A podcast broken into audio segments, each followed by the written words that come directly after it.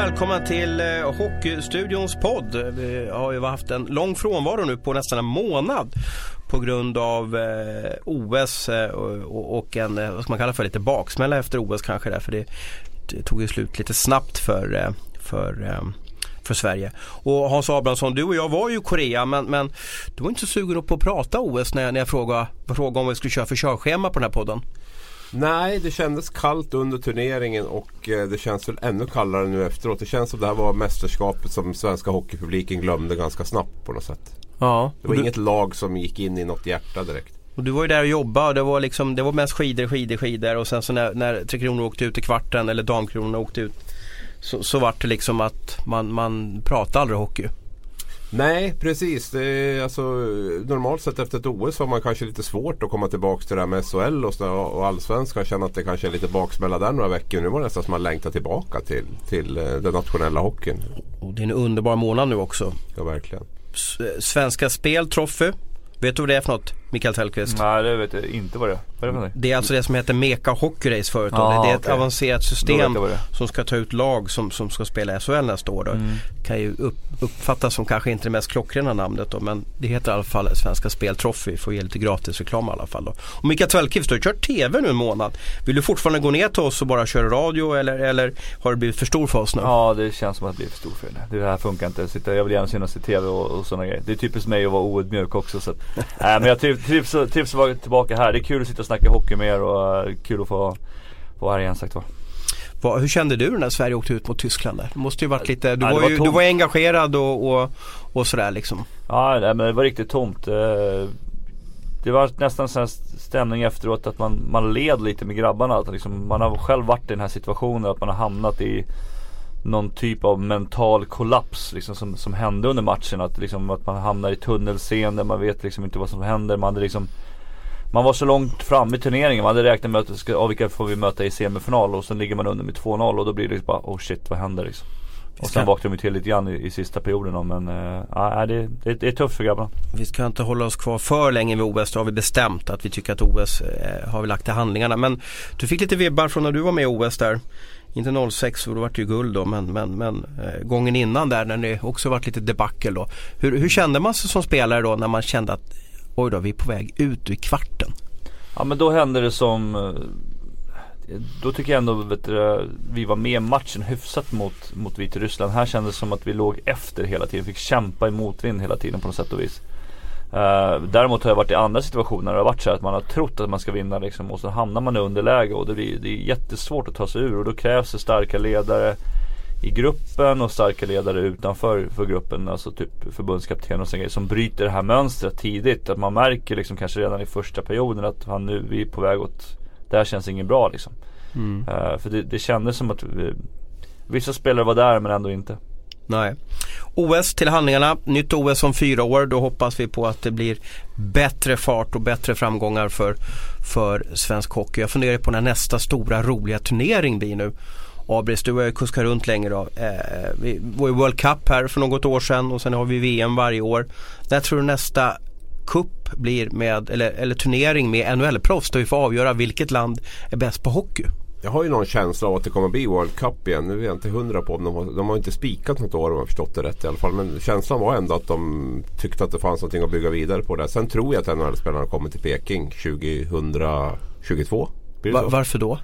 Därför att Kina är ju en väldigt stor marknad för oss som NHL är väldigt intresserade av att försöka fånga upp. Och där har man väl även spelat NHL-matcher redan i, i, i just Kina. Så att eh, där tror jag det är lite annat ljud i skällan när du pratar med NHL där. Och eh, någonstans så känns det ju som att man behöver nog få med NHL-spelarna i OS för att det ska bli drag runt hockeyturneringen och bygga hockeyn i, i eh, större del av världen än vad den är just nu.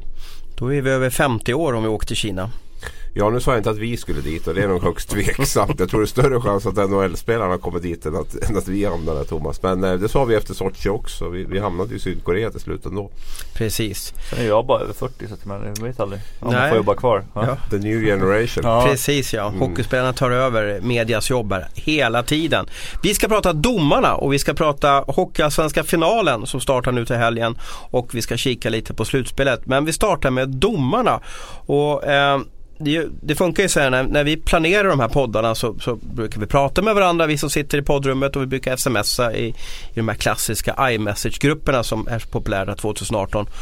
Och Tellqvist, du var inne på att du ville prata om domarna. Sätter jag bara. Sen sätter jag bara ett utropstecken. Du får utveckla lite. Varför vill du prata om domarna? Ja, alltså det har känts lite som Det har varit en väldigt god ton här mot domarna hela året. Men det har känts som sista månaden när det börjar hända någonting. Det började väl med att Sam Hallanda gick ut och toksågade eh, domarna efter en match. Eh, och sen har det varit lite efteråt. Det har varit så små incidenter som jag tycker liksom, det har hänt saker. Och sen senast var det Peter Andersson som gick ut och, och kommenterade domarsituationen också. Att de tycker att det är för ojämnt och olika saker. Så att det är mer ett ämne som jag skulle vilja bolla liksom. liksom vad, är, vad är känslan? Är liksom, vad händer med domarkåren just nu? Vad får de för feedback? Eh, har det varit för bekvämt kanske under längre tid? Eller vad, är, vad, är, vad har de gjort liksom som, för att höja sin nivå nu inför, inför slutspelet? Jag vill ju bara påstå lite generellt att vi har en hyfsad domarkår i Sverige. Jag tycker att vi har bra domare. Det som jag är orolig för, som jag tror kan ge effekt på, på, på en ganska snar framtid är att nyrekryteringen är under all kritik. Mm. Vem i samhället vill bli hockeydomare? Och för mig är det jättemärkligt för att det, det, är ganska välavlönat jobb. Det är ganska roligt jobb. Det vill säga om, om man tycker om att du får ju gratis motion. Du får vara med i, i i en liga som kanske är den coolaste och bästa i Sverige. Det vill säga det är mycket folk i arenorna, det händer grejer, det går snabbt. Eh, eh, och igen, lönen är riktigt bra. Det är alltså eh, civilekonomklass på lönerna och det, det, borde man ju kunna se som en, som en hyfsad morot kunna uppnå det. Sen, sen det du menade på att det har att under säsongen att det har blivit att domarna viker ner sig, tolkar jag det rätt då? Nej det, det var väl inte riktigt så, så jag menar men det känns som att liksom nu på slutet så har det hänt massa saker. Att folk helt plötsligt, det har kanske varit under lite längre tid att folk har tyckt att nu börjar nivån gå ner sig lite grann. Att man måste gå ut och säga någonting. Ja. Så har det inte varit i höstas tyckte jag. Det tycker jag har varit lugnt och ro, det har varit bra kommunikation och alltihopa. Men helt plötsligt så har det hänt någonting. Men lite som du är inne på där också. Det är ju också att man måste bygga profiler även innan, när det gäller domare. Men det är inte att matcherna är viktigare nu? Att vi har några lag som är på väg att riskera att åka ur och då, då blir ju svarta ögon tränare får sparken, man känner paniken. En del lag, HV, kanske inte har motsvarat förväntningarna. Och då, då drar man i livlinor och, och skyller eller gnäller på domarna också. Ja men det är alltid lätt att skylla på alla andra, så är det definitivt. Men det är, jag, är, jag är inne på det här med, som du säger också, med rekryteringen av, av domare. Jag tror man måste gå ner och hitta hockeyspelare liksom som, eh, som har spelat på, på olika nivåer liksom. Mm. För att få in dem. Jag vet att de hade något projekt förut. Han Wessner var inne i ett långt projekt men han blev ju, blev ju tränare. Det skulle vara intressant att veta liksom hur, hur det går med den rekryteringsprocessen. Jag har en annan kompis som har gått igenom där men inte fick, fick gå vidare. Eh, det känns som att man ska ge de här killarna som har haft det här med hockeybakgrunden en, en mer och längre ärlig chans att utbilda dem. För jag tror att har man det här med hockeybakgrund så har man en, en blick för spelet. Men, men vill ni bli domare? Jag, jag ställer ju fråga till dig. Skulle du kunna tänka dig bli domare? Nej jag vill ju inte bli domare. Men varför inte då då? Jag är för dålig på skridskan tänkte jag säga. Men, okay. Eh, men det är ju också så här, just det här, det här blicken för spelet kan man inte lära sig liksom. Det, det går inte. Man kan lära sig regelboken, man kan lära sig massa andra saker. Men just det här förståelsen när man får en tackling, varför man reagerar som man gör. Eh, vissa domare klarar inte av det. Då backar de undan och så lägger de sig, nej jag vill inte prata med dig. Mm. Och det är absolut det värsta som finns som spelare när domaren säger nej, åk iväg, jag vill inte mm. prata med dig. För då, då brinner det till ännu mera. Jag tror att man, jag tror att man ska Det fanns en sak i den här sms-konversationen som jag tyckte var intressant också som vi kan ta upp om en liten stund. Till det här med mm. åldern. Du mm. tycker ju att domarkåren är lite för gammal. Mm. Det jag tror att man måste göra är att man ska nog försöka satsa på att rekrytera domare från ung, alltså spelare som lägger av ganska tidigt. Jag tror Precis. att de är 35-36 som Tellan och så en äldre. Och har spelat på elitnivå så många år. Jag tror det är ganska svårt att motivera sig för liksom att gå in järnet och bli en riktigt bra domare. Men när du är 18-20 år, karriären avslutas, du kanske inte får plats i något SHL, SHL-klubb eller vad det kan vara på juniorverksamheten. Där tycker jag att man ska försöka lägga in stöten och försöka, försöka få, få in dem i domarbranschen där. För de tror jag kan bli riktigt, riktigt bra domare. De har drivet att verkligen mm. göra en karriär inom det här och de har även blicken för spelet. Att, eh. Det var ju så jag gjorde. Jag, jag var ju för dålig på hockey så jag valde ju eh, eh, för att hålla, hålla kvar vid sporten som jag älskar mest att, att, att bli domare och satt även i sekretariat och så vidare. Liksom då. Och, och då, då var jag en kompis som blev hockeydomare. Uh, nu nådde vi inte liksom upp till, uh, jag vet inte vad jag, vad jag dömde som bäst i division 4 eller vad det var för något liksom då. Men, men sen är det ju, tror att det är fult bland många uh, unga hockeyspelare. Ja. Ska man bli domare, de där jäklarna som man har hatat så länge. Alltså någonstans tror jag alla spelare respekterar domarna för man vet ju att det är en förutsättning för att spelet ska fungera. Så jag tror, då tror jag liksom att man kanske mer tittar ner på journalister än på domare om vi ska ta det generellt sådär. Ja, nästan ju samma skrå nästan. Varför blev inte du domare då, Abris Jag var ju så pass, nej jag var ingen sugen på att liksom vara på isen. Jag hade ingen sug efter att vara på isen. Det fanns ingen så här sug efter att bli tränare eller, eller domare eller någonting. Utan Jag ville göra någonting annat. För jag hade hållit på att spela om än på högsta nivå så i alla fall på elitnivå där i 15 år. Jag kände lite grann att jag var, jag var färdig med det. Jag, jag hade liksom inget brinn efter att och liksom fortsätta på den banan. Ehm, Men så tror jag det är viktigt som du säger. För det är ändå lite som du säger. Det är ett helt okej jobb. Det är bra betalt. Du får hålla på med hockey. Du får vara liksom i pulsen. Du får eh, ja, resa en hel del och liksom kanske vara med i internationella mästerskap. Det är viktigt att sälja in domaryrket också för något det är. Att det liksom inte ska vara något som katten har släpat in och som är bara negativt. Utan fan, domare ska vara kan vara stjärnor de också. De kan tjäna riktigt bra på sitt jobb och de kan vara jäkligt duktiga och respekterade. Men det jag menar med åldern också är ju liksom den här processen som de måste gå igenom nu. Att de måste gå igenom de här alla olika stadierna. Det tar för lång tid liksom. Och Det är det därför jag bra menar de- med att bra fånga dem Precis. när de är 18-20 år. För hur den är, hockeyspelare som bäst mellan 20 och 35. Jag tror domare, det är klart erfarenhet är viktigt absolut i dom, domeriet. Men det är ju, jag tror inte att domare liksom blir bättre efter 45, 50, 55. Utan jag tror liksom att någonstans har man ju sin peak som, som människa oftast där mellan 20 och 35 kanske. Eller 20 och 40 liksom när det gäller Men det vet man ju själv hur det är när man, man spelar hockey liksom reflexmässigt och liksom Alltså man blir ju långsammare i tanken och alltihopa. och du ska jag hänga med på isen och, och kunna Och åka. det går för det fortare går och fortare och fortare. Absolut. Så att jag, det är ju därför lite också liksom ställer den frågan till er och ställer den frågan ut ut också. Liksom, vad finns det liksom Du frågade vad det finns för åldersgräns eh, men det finns väl ingen åldersgräns? finns uppåt? ingen. Nej. Snittåldern ungefär i SHL eh, uppskattar jag till 38-40 år. Mm. Yngste domaren är Harnebring från eh, Stockholm. Jag tror han är född 85 eller 86 då. Mm. Och sådär. Men, men kruxet här är väl, jag, jag ska bolla tillbaka sen till dig Abis, vad, vad du tycker om domarstandarden just nu eftersom du har bevakat SHL så många år. Kruxet är ju att, att jag menar, är du mellan 20 och 30 år, du kanske sätter familj, du gör karriär. Ska du då orka att åka runt och döma J18-matcher på kvällarna för att om 5-6 år eller 7 år eller 10 år har chans på SHL. Då, då krävs det ganska stort pannben och får du ingen Precis. stöttning då, du får själv föräldrar kasta puckar på, du vet, det kan ju hända galna grejer ute då. Det är den där långa sträckan som måste bli smidigare och, och, och där, där kanske Ja, jag skulle hävda att det är distrikten som måste ta ansvar här. Södermanlands hockeyförbund, Stockholms hockeyförbund, Dalarnas hockeyförbund. Det är de som måste se till att stötta domarna något så sjukt mycket. Men de har ju inte så mycket resurser. Vilka resurser? Ja, det är SHL har jättemycket pengar. Men de ansvarar ju kanske inte för att nyrekryteringen fungerar utan det ligger ju på distrikten där. Men SHL ska ju samtidigt bygga profiler. Det är ju som han NHL-domaren som vi pratade om här innan Ja. också. Han som har den här liksom, när han gör mål och såna här grejer. Liksom. Målteckningar, Ja, precis ja. Kanske känns lite larvigt kanske ibland. Men Tre samtidigt- miljoner visningar på YouTube, Ja, det blir ju så va liksom. Eller hur? Ja, men, och det är en ny generation som kommer upp också som vi måste liksom attrahera. Sen tror jag också att ska man bli bra domare så måste man nog brinna för det. Då får, nog, får man nog vara beredd att offra en del eh, kvällar och helger. Jag menar, det är ju som en journalist som är 20 år. Jag menar, det är inte bekvämaste arbetstiderna heller. Utan det, det är ju lite samma sak. Att man och Men domare är ju en hobby då. En journalist är ju ett yrke. Som Ja man, men du får ju fast det- betalt. ja, alltså, det är du ju får ju betalt Ja, men som du- domare även ja. i de lägre serierna. Men det är ju fortfarande en hobby under väldigt många år. Där blir det. Absolut, Men, men har vi sämre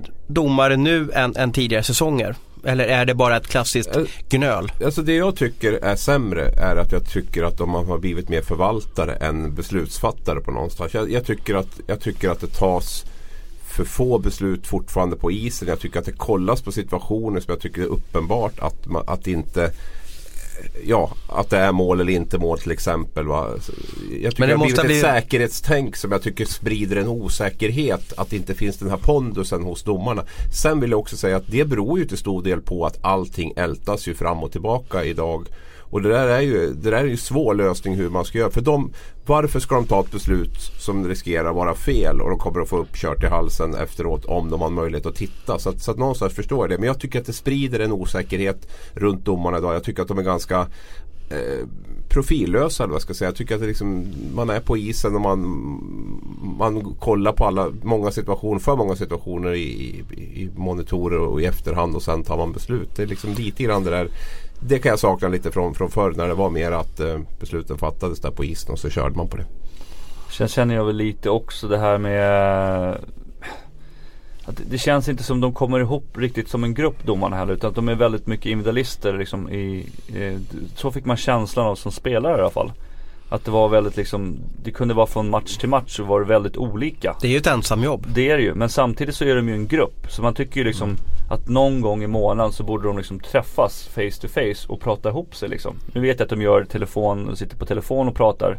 Jag vet inte om de gör det tillsammans eller om de gör så. Men jag skulle vilja liksom att de träffas någon gång i månaden i alla fall och pratar upp. Så att de, de vet vad som, vad som, hur folk reagerar och hur, vad som är aktuellt och ja, men då, då, blir det som ett lag de också. Att de blir liksom tillsammans mm. mot För nu känns det som att det är vi och dem lite grann och det, det är jättefarligt. Mm. Sen mm. har vi ju 14 lag nu också och eh, vi har två domarsystem som har införts här nyligen. Så det har ju blivit enormt mycket fler huvuddomare som har krävts under några år. Och där tror jag också att man inte, alltså man hade inte den rekryteringsbasen som, som krävdes från början där för att liksom kunna fylla upp det. Och de, den ligan, eller två ligorna som har drabbats värst av det här är ju Hockeyallsvenskan och Division 1. För att alla guldkorn därifrån har ju flyttats upp till SHL.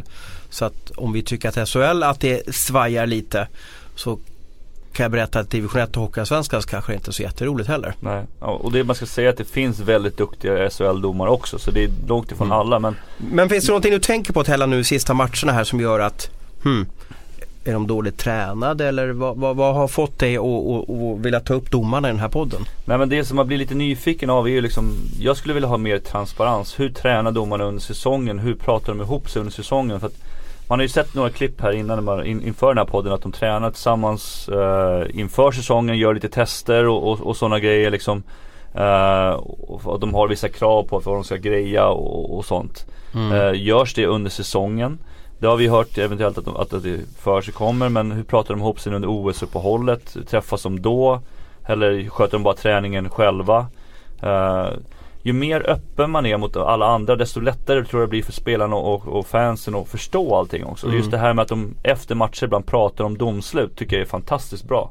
För då berättar de hur de upplever det. Mm. Det är ju lätt för oss att sitta på läktaren eller sitta framför TVn liksom och Ja men det, varför såg han inte det där? Men det får man ju tänka på att domaren har ju 10 pers framför sig kanske. Så det är helt omöjligt att se ibland liksom. Mm. Jag, jag, älskar när domarna säger ja jag bedömde fel. Mm. Tänk vad enkelt. Jättebra. Alla blir ju bara, alla blir jättenöjda och bara okej. Okay. Ja. Eller att man säger, ja men vet du vad, vi ska sätta oss ner nästa vecka alla domare här och ha ett möte i Växjö eller vad som helst och prata igenom det här liksom. Så att vi alla är på samma nivå. För det känns inte riktigt som att alla är på samma nivå hela tiden. Det är väldigt olika. Vi har en, en toppdomare som jag tycker, tre, fyra stycken som är fantastiskt bra. Kommunicerar på isen och öppnar och tar emot. Och så har man några andra domare som absolut inte är så. Som bara vänder ryggen till när man kommer som spelare. Det är, det är klart att det finns en jättepoäng i det där. Jag menar, tänk om Ulf Rönnmark, domarbasen, skulle gå ut och säga det att de senaste tre veckorna har inte bedömningen varit riktigt okej. Okay. Vi kommer att sätta oss ner, snacka ihop oss. Vad kan vi göra bättre? Hur ska vi liksom få upp nivån igen? Alltså ett sånt mm. scenario. Har, har, man någonsin upplevt ett sånt scenario någonsin? Nej men då blottar de sig också ja, sin svaghet. Ja men det är det du älskar. Det är det du säger. Jo jag vet men jag, jag, kan, jag kan gissa att... Ja. För det är ju som ett lag. Jag menar, för om man förlorar åtta raka så är det ju liksom att träna en, alltså det går inte att säga att det funkar bra liksom, eller att man bara är tyst. Utan då måste man ändå gå ut och säga att vi, vi måste liksom rätta till de här sakerna. och ett lag sparkar ju tränare till slut. Men jag vet inte om SHL har sparkat någon domare. Skulle, jag tror det skulle föda en större respekt också på något sätt. Att man gick ut och sa det. Att nu det tycker jag att man någon gång liksom även säger att vi inte varit tillräckligt bra. Fast det handlar ju inte om att blotta. Det handlar om att bilda någon, alltså SHL är ju liksom alla klubbarna och SHL. Det ska ju vara tillsammans. Man äger ju ihop Klubban ja, äger SHL. Det är en produkt som alla ska sälja liksom. Så det handlar ju inte om att sätta bli spelarna och så domarna. Utan liksom att man bjuder in sportchefer och alltihopa och så sätter sig ner, kanske inte varenda månad men någon gång liksom varannan månad för att prata om sådana grejer. För då blir det nog lättare att kommunicera sen efter matchen också så att det inte blir så här stelt att någon springer in bara i domarrummet och skriker liksom. Mm. Utan då vet man, då får man den här feedbacken hela tiden. Mm. Vill ni veta vad det är för krav på en SHL-domare om ni nu är sugna på att, mm, på att bli domare här framöver? De har ju ett regeltest inför säsongen då eh, som man måste klara av. Det var ju en, en av våra mer kända domare för några år sedan som inte klarade av det och fick alltså starta säsongen på, på avbytarbänken. Men det är 40 frågor på det här regeltestet. Du och jag Abris har gjort delar av det här. Absolut. Eh, du slog mig så, så, du har högre potential att bli, bli domare än, än Eh, vad jag har just nu i alla fall, nästa år, då du. Så man måste ha 36 rätt av 40. Eh, sedan har du ett fyskrav. Tidigare säsongen så var det här klassiska Coop-testet. Vad är, vad är det Tellan, du som har säkert gjort det tusen gånger på Bosön? Ja men jag, jag såg någon video innan, de hade lite annorlunda. De skulle springa så långt som möjligt på 12 minuter var och var, man skulle hamna minst 2,7 kilometer var det då. Ja. Nu var det några andra, för vi sprang ju så skulle man springa 3 kilometer så fort man kunde.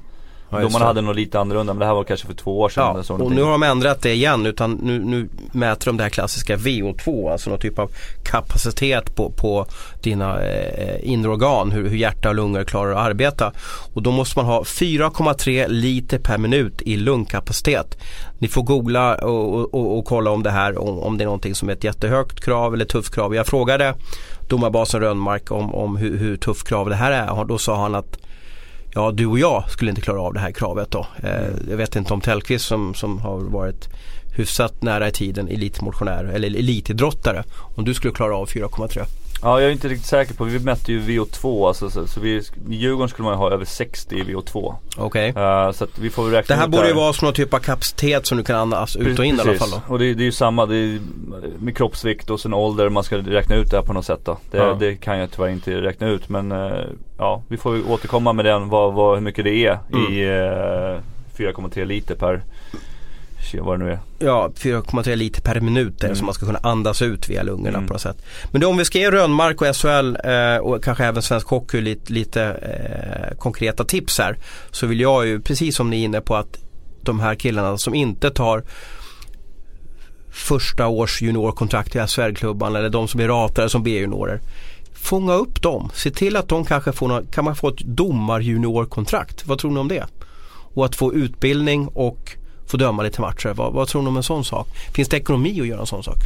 Ja men jag menar, har ju allsvenska division 1 där man kan, kan gå som domare liksom. Kanske eh, om man har en juniordomare så kanske man kan gå två domare eh, någon match i allsvenskan också. Liksom, att man får gå med liksom, och, och lära sig av någon äldre. Att man plockar ner någon SHL-domare som man får gå med tillsammans. På, på annan nivå också. Och att man får liksom mjukas in i det också. Men jag tror, jag tror jättemycket på det här just att man har den här blicken för spelet. Man har förståelse för hur person, eller, äh, hockeyspelarna känner när man fått en smäll och hur då, eller tränarna känner när det liksom går emot och sådana grejer. Att man har en förståelse för det, att man inte bara åker därifrån. Nej, kommunikationen tror jag Kommunikation, hockeyspelarna är, är, är grymma på. Jag tror att de har spelförståelsen. Mm. Men sen finns det ju andra delar i att vara domare. Det vill säga liksom kvällar. Eh, Ja men det är ju att vara hockeyspelare också. Man är ju borta väldigt mycket och så säger som du lite. Det finns många andra yrken som man är borta väldigt mycket också. Jag menar, Mm. men nu, nu har de ju extremt bra betalt. Så jag menar, det är ju de som ju- kommer i SHL ska vi ja, veta. Ja, så är det ju. Och jag menar, och det, är, det är ju toppen och jag menar, då ska man väl ha de bästa domarna också. Och det, har man bra pröjs då ska man väl ställa höga krav på den fysiska biten och, och, och sådana grejer också Mm. tycker jag. Men du hade en hockeypolare som funderade på domare men, Mm. men det funkade inte eller det gick inte eller? Nej han gick igenom hela processen och var på någon, eh, någon grej uppe i Gävle och fick domarkläder och, och, och trä, gjorde väl tio matcher eller någonting på, en, på någon viss nivå. Mm. Men sen ringde, det var på Peter Anderssons tid, så ringde han upp och sa att eh, nej det här funkar inte. Och han, Mm. han hade bara fått bra feedback från från de matcherna han har spelat så att eh, jag tror att det är viktigt att fånga upp de här personerna som verkligen vill och har hockeybakgrund och så ge dem extra chanser hela tiden att liksom och så vidare de inte helt fuckar upp liksom. Mm. Ja, men jag tror någonting på det. Mm. Det är, vi ska avrunda domardiskussionen men det är ändå intressant hur vi har infört ett war room eller, eller alltså Laird Kings situationsrum. Vi har fyra domare per match. Eh, vi har gjort oerhört mycket saker för att domarna ska få det bättre. Eh, och ändå så kanske vi fortfarande sitter och tycker att det, det är lite miss i bedömningen här. Men det är också att kunna vara en bra domare. Vet du vad det bästa betyget man kunde få efter man har dömt en hockeymatch? Att man inte märkte av det. Precis, att föräldrarna eller tränarna frågar vem var det som dömde matchen? Mm. Då har man gjort det bra. Det är ganska otacksamt att ha en sån målbild som, som, som, som domare. Jag menar, om, om du hade lämnat en hockeymatch Tellan och, och, och alla frågar vem var det som stod i Djurgården? Mm. Då har ju inte du gjort en bra match. Nej men så var det och för sig ganska ofta ändå kan jag säga liksom. Det, Du vill ha mer uppmärksamhet med nu eller? Ja, jo precis. som vanligt.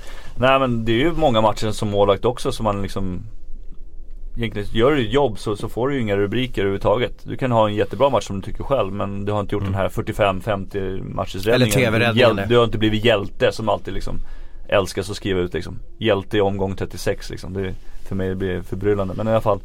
Ja men det är ju sådana grejer så det, det, finns ju mycket likheter mellan att vara målvakt och vara domare på så viset. Man ska mm. egentligen inte syndas. Nej och det blir ju syndabock lätt också mm. om du gör ett misstag. Missar mm. en straff eller, eller, eller, eller, släpper in en puck mellan benen. Så är det. Du eh, Abris, eh, nu startar en smått fantastisk hockeyperiod. Mm. Vi har alltså då eh, kvalspel till alla möjliga divisioner. Vi har ett play-in eller åttondelsfinal i SHL och vi har ett slutspel i SHL och, och vi har det här otroliga häftiga eh, slutspelsmatcherna mellan de bästa lagen i Allsvenskan och de sämsta lagen i SHL då. Vad ser du mest fram emot kommande månaden? Vilken match är du absolut, eller matchserie vill du bevaka? Kommande månaden? Ja.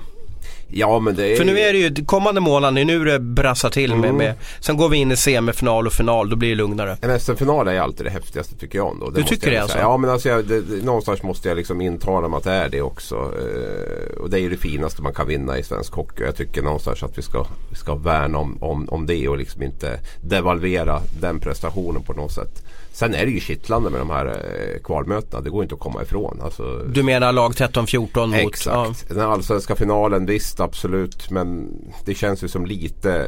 Den känns krystad lite grann kan jag tycka. Jag tycker okay. synd om de allsvenska lagen. Som Timrå kanske vinner serien. Man vinner allsvenska finalen. Man är ändå inte klar för SHL. Det, det känns lite så här.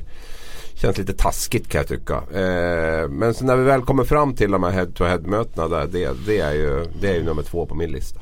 Tellan, vad väljer du att blicka in på tvn när du sitter på Ingaröda? Vad, vad är du, vad du helst vill se? Vill du helst se en kvalmatch eller en kvartsfinal eller en, en final? Eller vad är, du, vad är du kan tycka som kittlar dig mest? Just nu i år, speciellt som det ser ut med tv-avtalet så tror jag faktiskt att det är kvalmatchen upp faktiskt. De är bästa av sju menar du ja. alltså?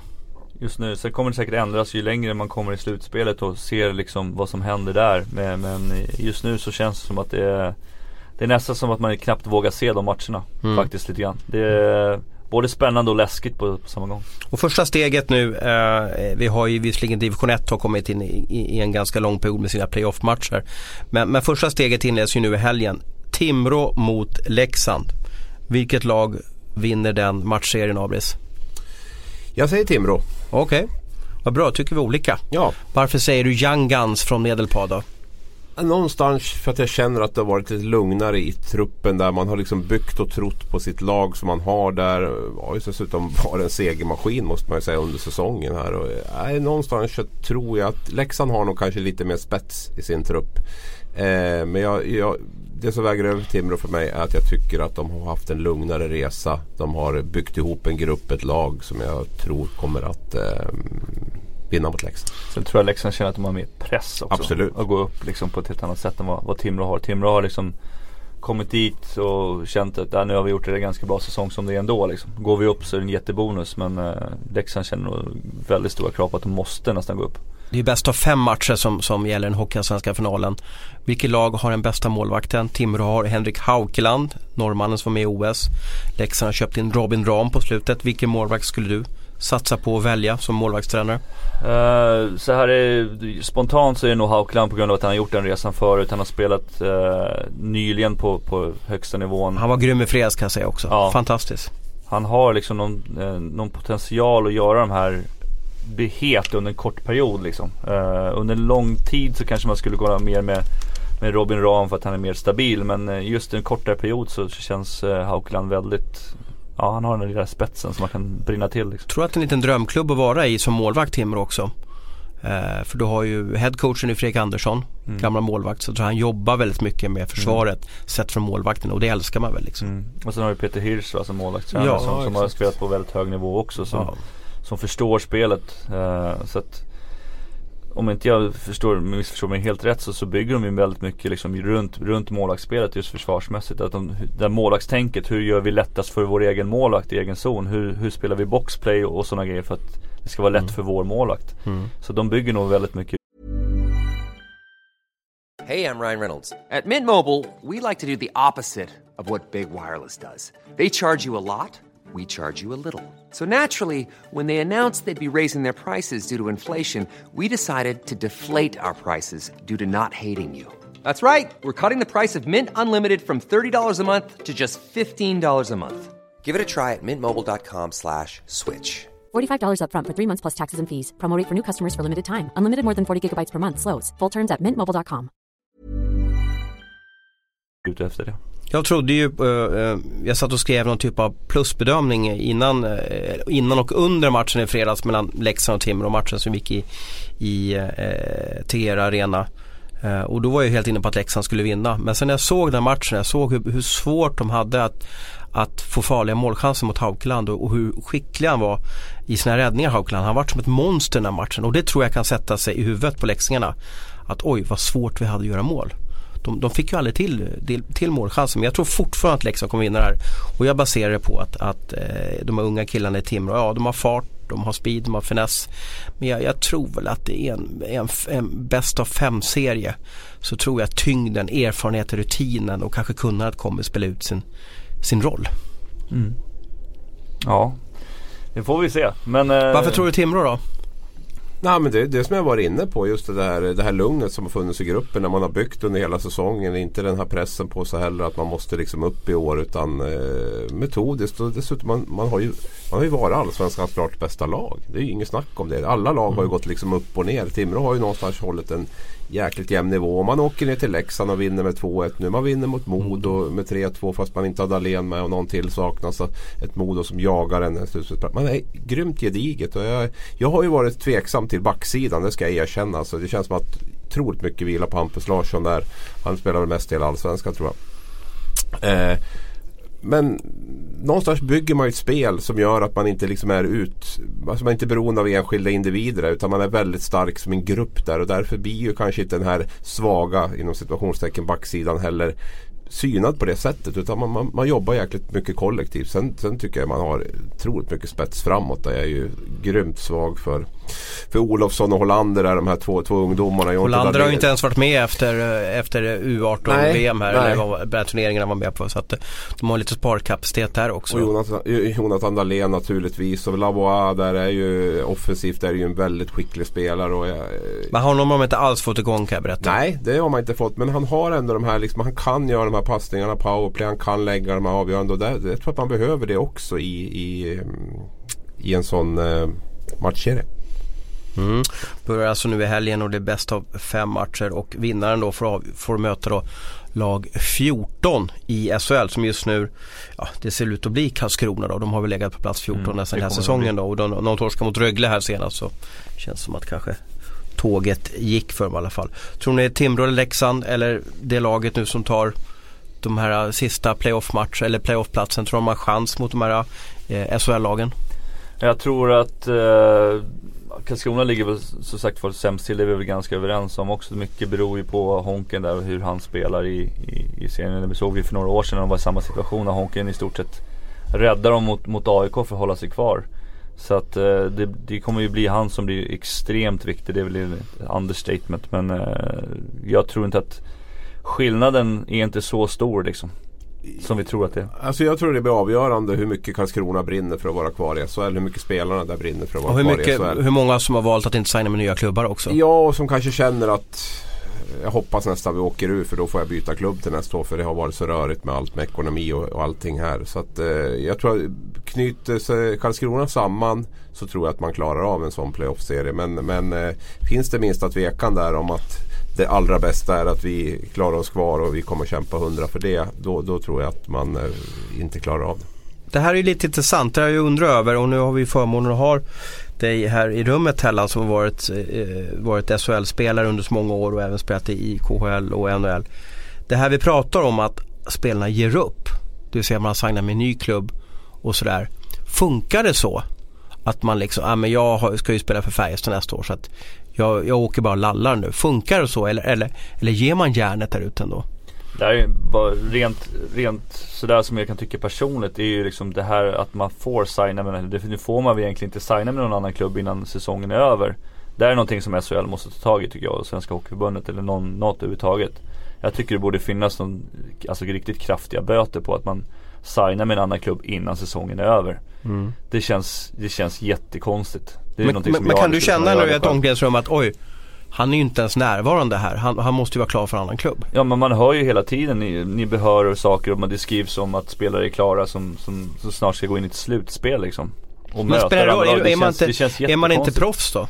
Jo men det är klart man kommer satsa liksom och göra allting som man kan om man vill göra det så, så bra som möjligt. Men samtidigt så kan jag tycka också liksom som vi är inne på liksom om, spelarna kommer ihop. Om vi säger att någon, någon spelare har signat redan för Rögle eller vad det nu kan vara.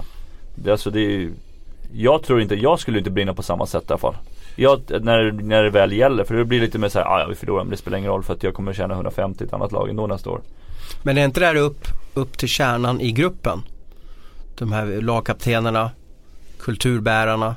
Ja, är det inte de som måste sätta press på alla? Hur nu är vi ihop. Mm. Vi spelar för vår framtid, vi spelar för klubben, vi spelar för eh, klubbvapnet. Är det inte de som ska sätta press på gänget i omklädningsrummet? Ja, jag fattar att en tredjedel kanske har signat med en ny klubb men nu ska vi tillsammans göra det här. Är det inte det som ledarprofilerna i laget måste resa sig? Jo, visst är det så men samtidigt så tror jag att ofta i de här klubbarna så, så har man liksom redan signat upp eh, kaptenerna för samma lag. Utan oftare så är det andra spelare som är gedigna och, och, och bra som, som redan har signat för andra klubbar. Så att jag tror är man smart så vill man ha en kapten under längre tid i, i samma klubb och de är oftast redan signade för till exempel nu Karlskrona eller vad, vad som helst. Så att, nej, jag, först och främst så tycker jag att det är helt fel just att man får signa för andra klubbar mitt under säsongen. Hur vi känns- kunna stoppa det då? Ja, hur funkar i Jag andra måste ju ligor? bara vara lite- jag måste ju vara ja, lite men tuff hur mot dig, funkar- men ja, när- men det det. när du funkar andra ligor liksom? när du Jag spelade i Riga där, när signade du när du kom tillbaka till eh, Men NHL har väl första juli va, med Free Agent? Ja, NHL vara- verkar det vara eh, ganska tufft att där, där stör man inte spelarna under säsong. Man, man kanske pratar med Man har ju kontrakt SHL Men, men hur var det när du, du gick väl från Riga till Djurgården, gjorde du inte det eller? Ja alltså man har, kan ju ha en diskussion men man, det får man väl ha. Men man, Ja. att man liksom har skrivit på papper kan jag känna så här liksom. Är du Mm. med? Mm. Det känns jäkligt fel alltså. Nu Men- har vi ju i, Sverige, man har kontrakt till sista april liksom. Mm. Så att det, jag menar Kommer det ut sådana grejer så får man väl ge böter på något sätt eller vad som helst. Jag tycker Ja. att det, det är respektlöst mot lag- laget man spelar för. Det är Ja. respektlöst mot fansen som man liksom Man står och drar i tröjan att man har gjort mål under slutspel och sen tre veckor senare så spelar man för en annan klubb liksom. Mm. Vi hade den där klassiken när, när, eh, när Leksand åkte ut för något år sedan här när Linus Hultström och eh, eh, Tommy Sallinen Mm. hade ju redan signat för Djurgården då Mm. eh, till kommande säsong då. Och det var ju ganska tidigt, det var väl redan i januari om jag förstått det rätt. Nu Mm. hävdar väl de att de inte signade förrän efter säsongen då så att säga. Men, men vi hade ju nyheten ganska tidigt i alla fall. Så att jag tror att det här är ganska vanligt att man committar sig i alla fall till ett lag. Men, Mm. men jag håller med om, nu älskar ju silly season, jag älskar ju att avslöja de här övergångarna. Men, men eh, det är ju inte schysst mot, mot klubben när de ska gå in i ett viktigt kval och kanske står 40 miljoner på spel eller, eller 5 gånger 40 miljoner och så har spelarna redan dragit liksom då. Ja, men det, var väl, Mentalt. det var väl som eh, när Leksand och Malmö möttes så var det vissa spelare som hade redan skrivit på för Malmö liksom. Och sådana grejer. Så att de är, liksom, vad sänder det för signaler liksom? Ja, ja men så här, det spelar ingen roll för att vad som än händer så kommer jag spela i SHL nästa år liksom. Jag tycker det blir fel. Väldigt fel. Sen har vi väl också en skillnad i SHL kontra NHL. Att vi har ju lag som åker ur här och de spelarna kanske är mer beroende av att liksom se över sin eh, tillvaro framöver. Där man har hus som ska säljas och det är barn som ska in på dagis och skolor och allt vad det är liksom under en kort period till, till nästa säsong. Så därför är man kanske intresserad av att, att göra det klart. Det är en helt annan situation här än, än, eh, än vad det är i än vad det är i Nordamerika. Om vi tittar på den ligan. Schweiz vet jag är väldigt tidiga med att gå ut med sina övergångar. Där gör de dem offentliga mitt under säsong också. Niklas Danielsson kom ju hem och hade presskonferens med Brynäs här nu och det är inga, inga problem där nere i, i Schweiz. Där är Men Ryssland är tufft, där är böter. Mm, du ja, kommer ja, ihåg, de eh, det var väl vår vän, eh, det var Haugen där va som Haugen vart väl av med en fjärdedel där eller någonting av sin slutlön tror jag var på, Ja. eh, på grund av att de gick ut lite tidigt. Jag tycker det är bra, där. på något ja, sätt. jo, ja, absolut. Det, det, så är De har det. ju investerat pengar i han så varför ska han liksom signa för någon Absolut, annan? men det är väl det att det blir lite grann som det blir här nu då, Att det är väldigt mycket klart som inte man går ut med då. Istället för att liksom för att hemlighålla det. Då. Vad jag förstår så är det ju blir det bara tidigare och tidigare. Jag har hört flera Ja. övergångar nu som var klara före jul. När jag började i branschen så, så var det då att man kallade det för Sweden Hockey Games. Mm. Det var ju då alla sportchefer tog in på, på eh, Globe Hotel. Quality Globe Hotel och så hade de varsitt rum där. Och, och så kom spelarna upp och hade eh, anställningsintervjuer under Sweden Hockey Games. Det kunde vara vad landslagsspelare var med eller så var det ju ledigt då i högsta ligan. Och då åkte man ner hit och sen så träffade man sportcheferna och sen de tung, tyngsta namnen och de signar ju så att säga. Men nu har jag också förstått det rätt att eh, ska du nypa spelare eh, så ska, kan du göra det i december. Och då får du ju också säga snabbt då som sportchef exempelvis om, om, om någon klubb vill ta Mikael Lindqvist som gjort det bra i Färjestad. Hur vill han hamna i NHL då? Men att okej, okay, du får 200 000 i månaden. Kontraktet gäller tills på fredag. Mm. Vilken, vilken situation hamnar han i då? Då vet ju han att oj då, måste jag bestämma mig snabbt. Mm. Och då är, det ju, då är du ju först på banan också väl liksom då. Och då, så då är det är väldigt smart att göra det men det blir inte bra heller då. Och skulle jag vara lagkamrat exempelvis till Linkvist och det är bara ett exempel med Linkvist. Men så blir det väldigt knepigt när man har signat när det kanske bara gått 20 omgångar av SHL då. Mm.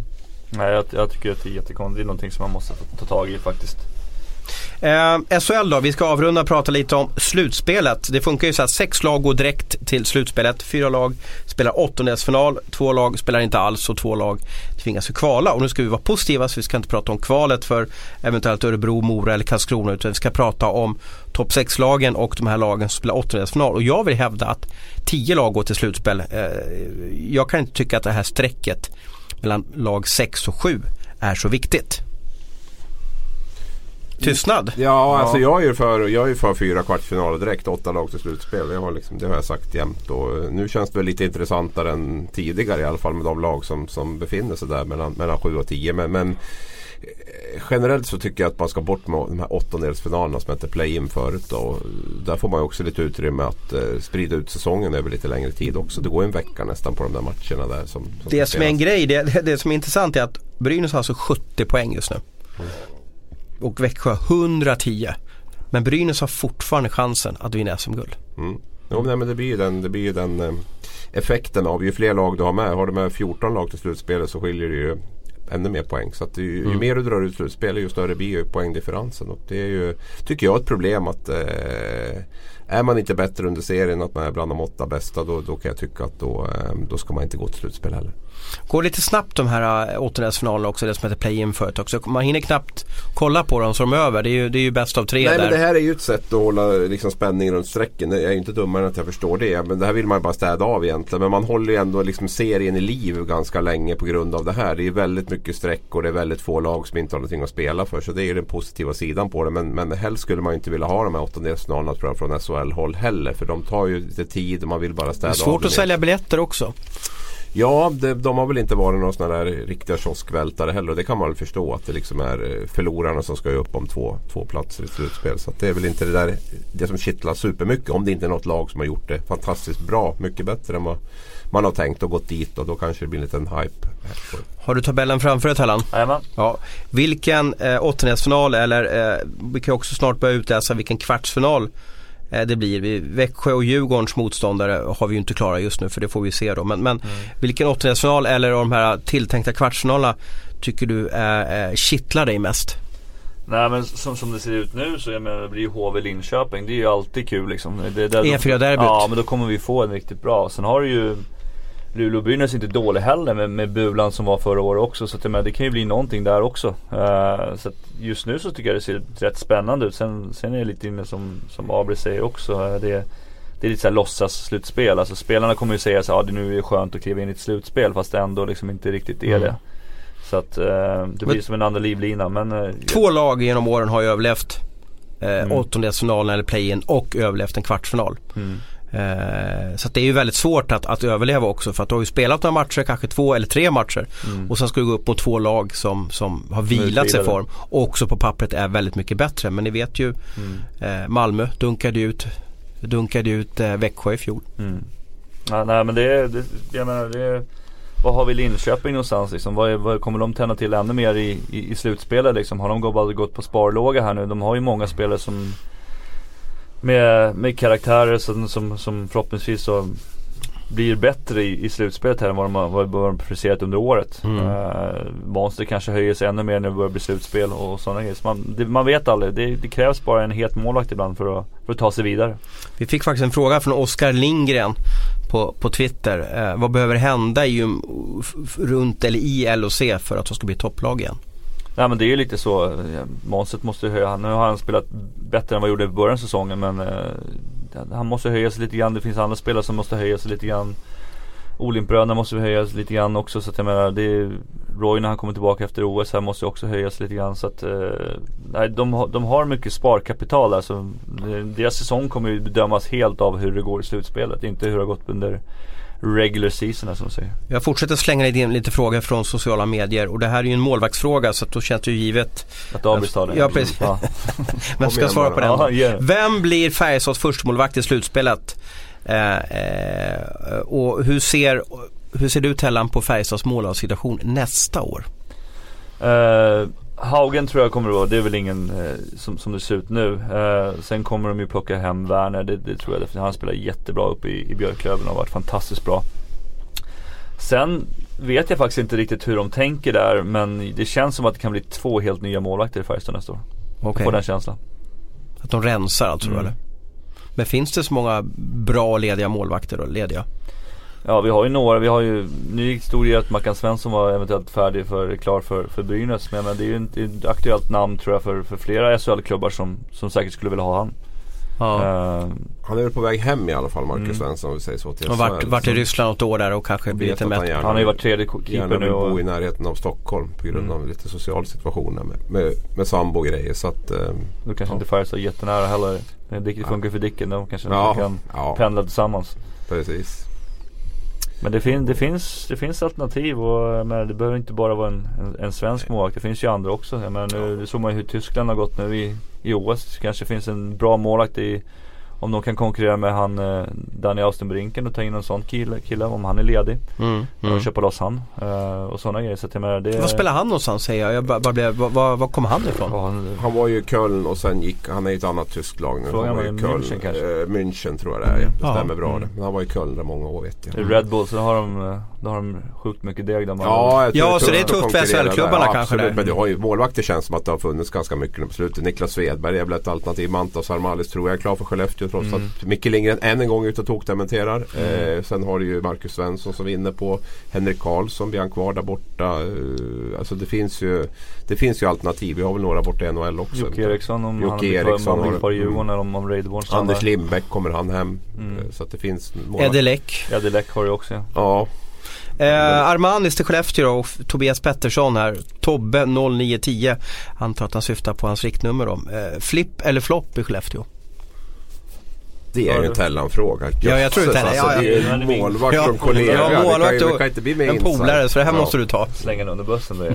Mm. Nej men eh, Mantas är nog sjukt eh, peppad på att komma tillbaka och spela hockeymatcher igen. Hur trivs Eh, han i Skellefteå då? om hur han trivs i Skellefteå? Ja, eller hur kommer han trivas alltså? Jag vet, nu vet vi inte om han är klar eller inte Nej, men. Det vi är det leker som med är- tanken att han är klar för Skellefteå.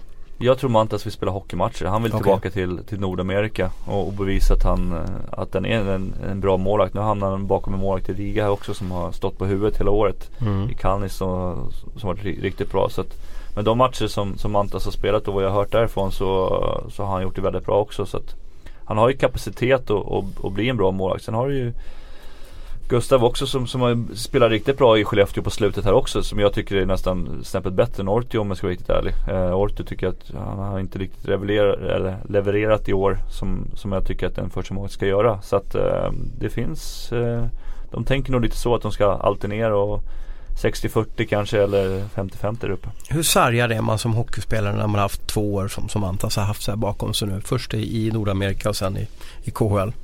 Ja, kolla på, kolla på Reideborn hur det har gått för han liksom. Det, Mm. det, det, då får man liksom se hur Hur mentalt stark man är för att ta, ta nästa steget. I alla karriärer, oavsett om man är hockeyspelare eller vad man håller på så har man år som är, det är tufft liksom. Mm. Och det som visar karaktär det är då hur man ställer sig upp och, och kämpar vidare liksom och tar det här nästa steget. Mm. Um, sådana spelare älskar jag som, som har varit lite underdogs och fått mycket skit och sen tagit nästa steg. Så jag ser absolut inga problem med att han skulle kunna göra det. Nej, Skellefteå får ett bra målvaktspar. Det tror jag är deras minsta problem till nästa år om jag ska vara helt ärlig. Jag tror Christer Holm där kommer att göra ett bra jobb. Mantas och Gustav Lindvall tillsammans kommer att gå och dra det där. Så att det, det tycker jag känns eh, homogent faktiskt. Mm. Vi ska avrunda podden. Eh, lite snabba frågor. Vilket lag vinner SM-guld Abris? Växjö. Du tror fortfarande du tar den enkla, eh, Ja. enkla vägen? Ja, jag har sagt Växjö. Var, Frölunda final. varf, varför ska de lyckas i år då när de inte lyckas i fjol? Nej men de har ju ett helt annat lagbygge i år tycker jag med mycket mer tuffhet i det. Det var det man föll på förra året men nu har man liksom valt att plocka in lite slutspelskaraktär med Rahimi och Martin Lundberg och ehm, och nu tappade jag namnet på Andy Mieler, framförallt. Jag tänkte, nej, nej, jag- nej. Äh, skitsamma, jag kommer väl på det sen. Noah Welsh. Noah Welsh, tack. Det var det jag tänkte. Ja, alltså, Så att- de- deras värvningar säsongen är ju helt Ja, bisarra. är ju- Vi fick det en fråga, jag ville knappt ta upp den för det, liksom, det, det blir alltid så här lite fult mot, eh, mot Växjö för att man tycker att de värvar så mycket. Det är Andreas Hernvi, en trogen eh, lyssnare som undrar var hittar Lakers alla pengar? Men det är så, tittar vi på de värvningar de har gjort i år, det är ju helt otroligt alltså. Det är ju verkligen real Växjö som man har byggt ihop. Men, men här måste jag få komma in för här har jag en sån teori. Alltså det här är ju, det här är ju typiskt hur Skellefteå såg ut för, under deras starkaste år 13-14. Man har 10 dyra spelare och man har 10 billiga spelare. Man tycker, man tycker, bara på hittar du tio billiga Jag kan spel? räkna upp alla 10 om du vill. Alltså Viktor Andrén är billig, Peter Ja. Andersson är billig, Oliver Bohm är billig, Linus Högberg är billig, Arvid Lundberg är förhållandevis billig. Tror du Arvid är billig? Är jättebillig. Ja. Ja. Nu är vi uppe i sex. Sen har vi Adam Brodecki jättebillig. Linus Fröberg är förhållandevis billig. Eh, Pontus Netterberg är billig. Elias Pettersson är billig. Eh, sen har vi ju Rönnbjer om vi ska räkna in dem eh, också. Så uppe i 11 stycken där på, på de som är där. Det är lite klassiskt som Skellefteå hade. Man Ja. hade två femmor som var jättehögt Och så betalt. dunkar man in på Då Holloway. kan man liksom. in på dem där. Men man tittar väldigt gärna på alla stjärnor som Växjö. Men titta lite grann på hur man har byggt, hur smart man Mm. har byggt runt omkring där. De här spelarna så hittar du ungefär 50-50 mellan eh, de under, under 50 000 och, och de eh, över 250 000. Så att, eh, men man har ju man har inte så jättemånga i mittenspannen. Mm. Vad är det som talar emot Växjö tycker du? Jag, tänkte, jag, jag, tänker- jag tänker på så här, hur, hur mår Viktor efter OS? Ja, nej det är ju favorittrycket och så. Nu tycker jag Viktor Andrén har gått in och spelat, spelat bra när han har spelat också måste jag säga. Men det är klart att de behöver vara fast i, i, full form. Fast gjorde ju två jättebra matcher tycker jag i VM. Sen hade han ingen bra OS. OS, så är VM. OS menar jag, förlåt. Och eh, sen hade han ingen bra, ingen bra kvartsfinal. Men eh, jag tror han har varit med så pass länge så jag tror att en dålig match tror jag inte liksom stjälper honom i ett slutspel. Snarare tvärtom så tror jag att han vill liksom komma upp. Komma upp De är ju superfavorit. Ja det är enda det som talar emot dem. Det är det enda som talar emot dem. Samtidigt har man ju liksom Växjö har ju ändå varit ganska topptippad under många år och liksom Mm. varit ett lag som verkligen, alltså man gör ju ingen hemlighet där om att man vill vinna. Liksom. Det tycker jag har varit skönt med Växjö från när de gick upp. Utan det handlar ju om att, det handlar om att vinna liksom. Och, och de- kraven har de ju minst. Jag tror, jag tror Henrik Evertsson den man är mest orolig för i det här laget. Om man förlorar snarare än, än, tryck utifrån. Liksom lever man under den trycket hela tiden så tror jag att man kan eh, hantera även eh, våra förväntningar och, och eh, Ja, men för han är ju liksom allting annat än vinst. Det är ju liksom Ja. en besvikelse. Ja, ja, liksom, ja. så ja, ja. Nej, men det är ju så. Och det, den miljön fostras de i där Växjö också. Att det, liksom är, det är det som förväntas. Det är att vi ska vinna. Och eh, nej, jag, jag, jag håller dem som, som dunderfavoriter. Mm. Sen Jag håller tycker också som Djurgården- sen tycker dunderfavorit jag men det, det är tufft att outsider. gå hela vägen också. Alltså det, Jo men det ska det ju vara. Man ska, man, det ska vara tufft att vinna SM-guld. Sen är jag vet inte om man kan ha en serie tvåa som, som outsider. Men någonstans så känner jag att Djurgården är det laget som i första hand kan utmana. Frölunda möjligtvis. Men, men de tre känner jag står emellan. Och det är ju lite... men jag kan tycka att det är, eh, Växjö har ju bevisat och visat den här säsongen att de är Sveriges bästa hockeylag. De andra lagen, Skellefteå är, tycker jag man är osäkra var de står någonstans. Vi har Möller, Jocke Lindström och Per Lindholm som, som knappt gjort poäng efter OS.